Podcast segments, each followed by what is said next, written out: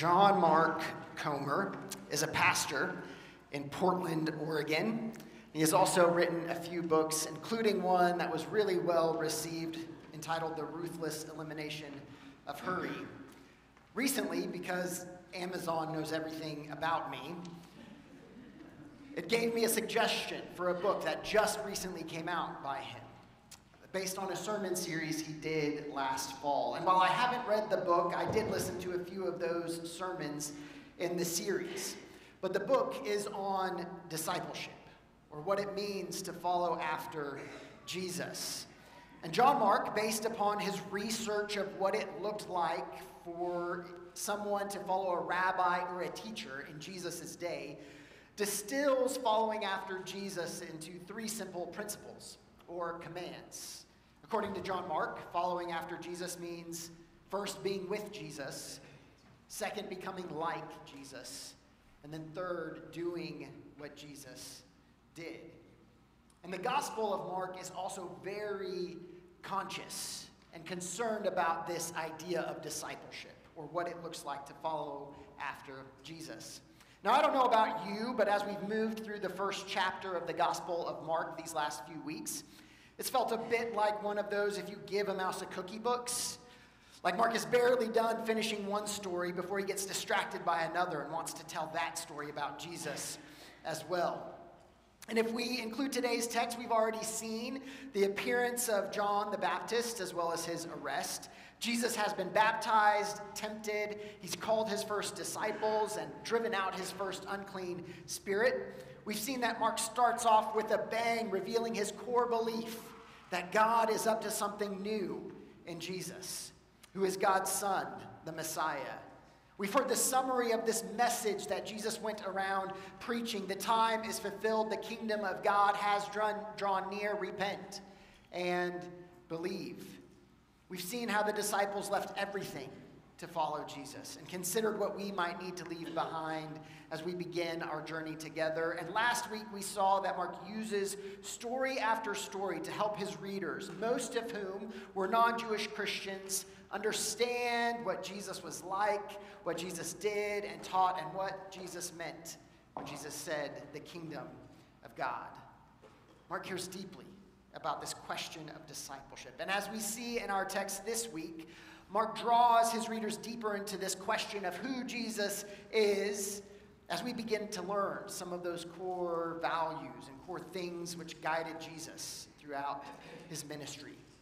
Through these stories that Mark tells, we learn what Jesus was like. Our section for Mark this morning picks up where we left off last week. If you include last week's text, it presents roughly a 24 hour period of time in Jesus' life. And verses 29 through 39 could be split into four smaller scenes, each telling us something specific about Jesus.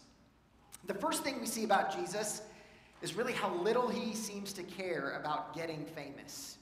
If you remember the end of our text last week, after healing the man with the unclean spirit, people were amazed. And in verse 28, we read that his fame began to spread throughout Galilee. And then we come to our first scene here in verses 29 through 31. After worshiping in the synagogue, Jesus and his disciples go to the house of Simon and Andrew. And when they arrive, they immediately inform Jesus Simon's mother in law is sick with a fever.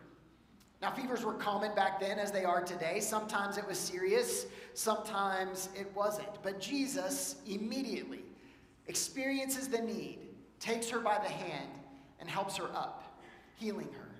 He sees the need and heals. He doesn't wait for the crowds to show up so they can see his power once again. If Jesus were alive today, he might have been tempted to live stream the healing on his favorite social media platform. But Jesus doesn't care about that. In fact, time and again throughout the Gospels, and particularly in the Gospel of Mark, we see Jesus healing and then asking people to remain silent about it, or retreating from the crowds to spend time alone. Now, word did spread, and Jesus did heal in public, but not because he was searching to be famous or needed the attention, but because of his compassion for the people who came. And as people attempting to become like Jesus in the 21st century, this element of Jesus' character can sometimes feel difficult to follow. In our internet connected world, it can be so easy to be formed by the trends of our culture, to be people searching for likes or follows, or dream of getting famous on YouTube or TikTok. And yet, Jesus did not get famous because he searched for in fact, so often he did these things in secret or in private. He got famous because the message he preached about the kingdom of God was a message that people longed for. They were hungry to hear. And when he saw a need, he met the needs of the people right in front of him. The second thing we learn about Jesus is how his compassion was available to all.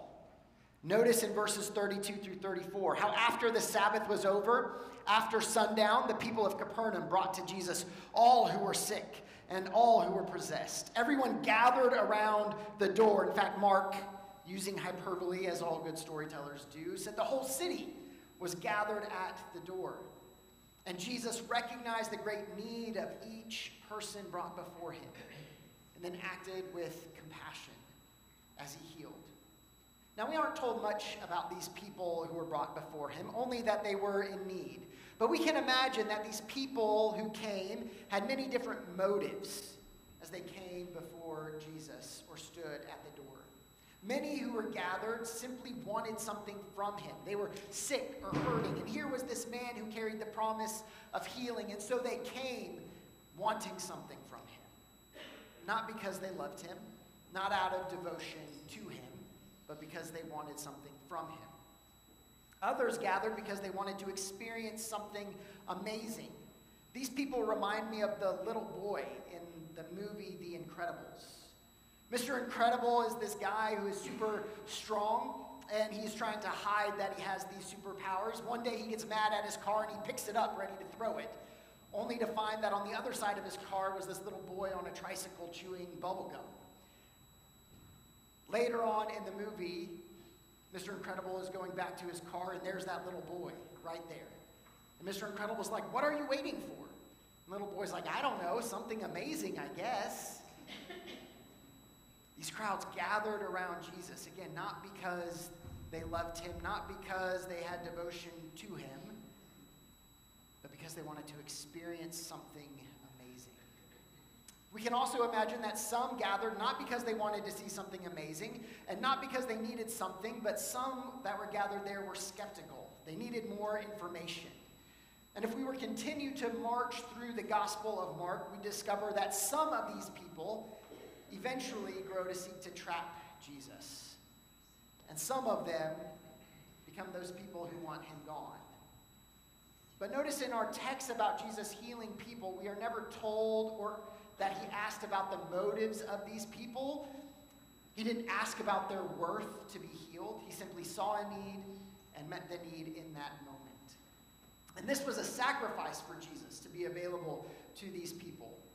Remember, Jesus began his day in the synagogue to worship. Now it is nighttime, and who knows how long this line of people desiring to be healed was. There's an episode in the series The Chosen. If you haven't watched The Chosen, I highly recommend it. It has a way of making Jesus real in a way that I haven't experienced before.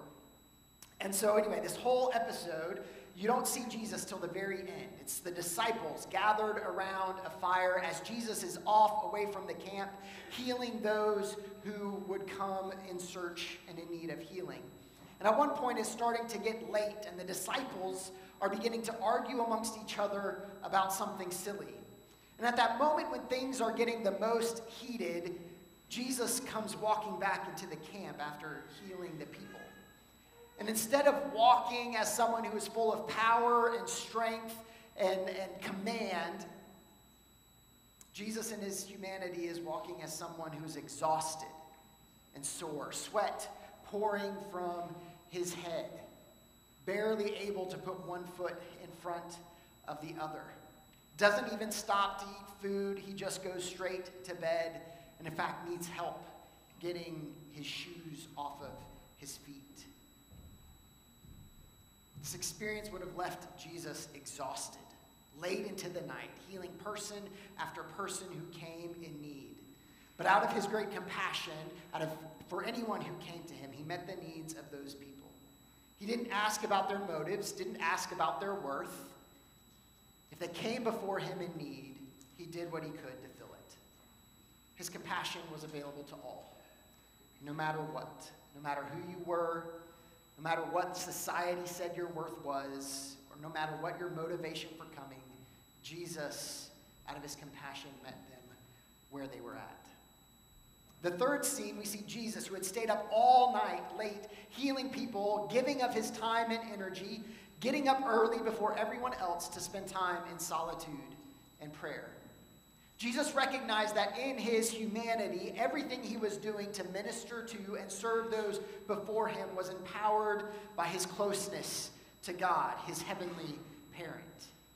In order to cultivate that relationship, he recognized his need of guidance, his need of help, his need to leave behind all of the chaos and noise of the crowds and spend time alone with God. And Jesus would have been exhausted from the night before. But he also knows that he can't keep up that pace of ministry without these periods of being filled up by God. In our noisy and busy world, this example of Jesus invites us into the disciplines of solitude and prayer.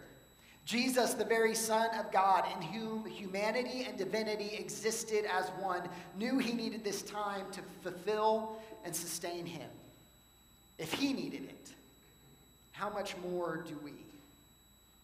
And finally, coming out of this time of solitude and prayer, Jesus found himself being called to share his message with more people. So the disciples, after searching everywhere for Jesus, finally find him.